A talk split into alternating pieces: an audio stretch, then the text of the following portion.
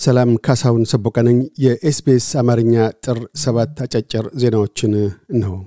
የአረብ ሊግ በሶማሊያና ኢትዮጵያ መካከል የተፈጠረውን ውጥረት አስመልክቶ ነገ ጉባኤ ሊቀመጥ ነው። የጉባኤው ዋነኛ ዓላማም በኢትዮጵያና በሶማሊያላንድ መካከል ሕጋዊነትን ባልተላበሰ መልኩ የተካሄደው የመግባቢያ ስምምነት ሰነድን የሚመለከት ነው ሲሉ የሊጉ ምክትል ዋና ጸሐፊ ሆሳም ዛኪ ገልጠዋል።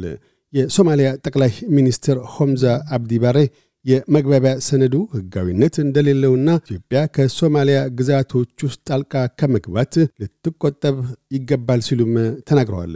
በኢትዮጵያና ሶማሌላንድ መካከል የተፈረመው የመግባቢያ ስምምነት ሰነድ ለኢትዮጵያ የ20 ኪሎ ሜትሮች የባህር ኃይል ጦር ሰፈርንና የወደብ አገልግሎት ተጠቃሚነትን የሚያስገኝላት ሲሆን በለውጡ የሶማሌላንድ የኢትዮጵያን የሉዓላዊነት ዕውቅና ትሻለች።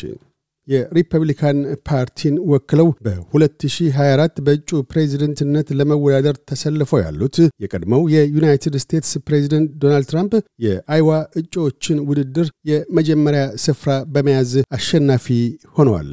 ከትራምፕ ጋር በተወዳዳሪነት የቀረቡት የፍሎሪዳ አስተዳዳሪ ሮን ዲሳንቲስ ሁለተኛ፣ የቀድሞዋ በተባበሩት መንግስታት የዩናይትድ ስቴትስ አምባሳደር ኒኪ ሃሊ በሦስተኛ ደረጃ አጠናቀዋል።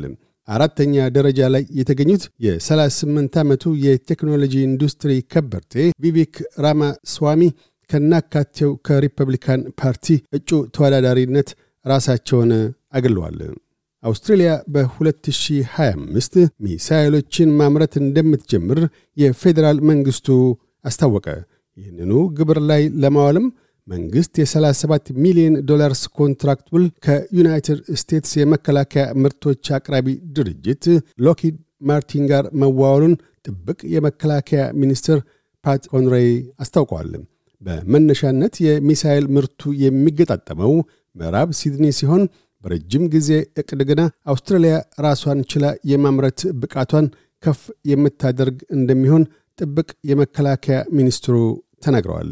የአውስትሬልያ የውጭ ጉዳይ ሚኒስትር ፔኒ ዋንግ በአንድ ሳምንት የመካከለኛው ምስራቅ ጉብኝታቸው ጆርዳን ገብተዋል። ሚኒስትር ዋንግ ጆርዳን የገቡት ዛሬ ማክሰኞ ጥር ሰባት ሲሆን የተኩስ አቁም ድርድር እንዲደረግ ጥሪ አቅርበዋል። ሴናተር ዋንግ በቀጠናው ጉብኝታቸው እስራኤል፣ ዌስት ባንክና የተባበሩት አረብ ኤምሬቶችን አክለው ይጎበኛሉ። የሰብአዊ መብቶች ተከራካሪው ዓለም አቀፍ አምነስቲ ኢንተርናሽናል የሴናተር ዋንግ ጉብኝት የተኩስ አቁም ላይ እንዲያተኮር አሳስበዋል። የአምነስቲ ኢንተርናሽናል ቃል አቀባይ ሞሐመድ ዱዋር የጋዛ ጦርነት መቶ ቀናትን ማስቆጠርን በማመላከት የሰብአዊ መብቶች አለመከበር በእጅጉ አሳሳቢ ነው ብለዋል። የውጭ ጉዳይ ሚኒስትር ዋንግ አውስትሬልያ ዓለም አቀፍ የሰብአዊ መብቶች እርዳታና ዓለም አቀፍ የሰብአዊ መብቶች ሕግ ላይ ያላት አቋም አይለወጥም ሲሉ ተናግረዋል። ናሩ የዲፕሎማሲያዊ ግንኙነቷን ከታይዋን ወደ ቤጂንግ አዙራለች። የፓስፊክ ደሴቶቿ አገር ናሩ ዲፕሎማሲያዊ ግንኙነት ማቋረጥ በዓለም ላይ ከታይዋን ጋር ዲፕሎማሲያዊ ግንኙነት ያላቸውን አገራት ቁጥር ወደ 12 ዝቅ አድርጎታል። ይህ በእንዲህ እንዳለም የኢትዮጵያ የውጭ ጉዳይ ሚኒስቴር የአንድ ቻይና ፖሊሲን እንደሚከተል ዳግም አረጋግጧል። ፖድካስቶችን ለማድመጥ ኤስቢኤስ አማርኛን ይከተሉ ወይም SBS dot com dot au Amharic ድረገጽን ይጎብኙ።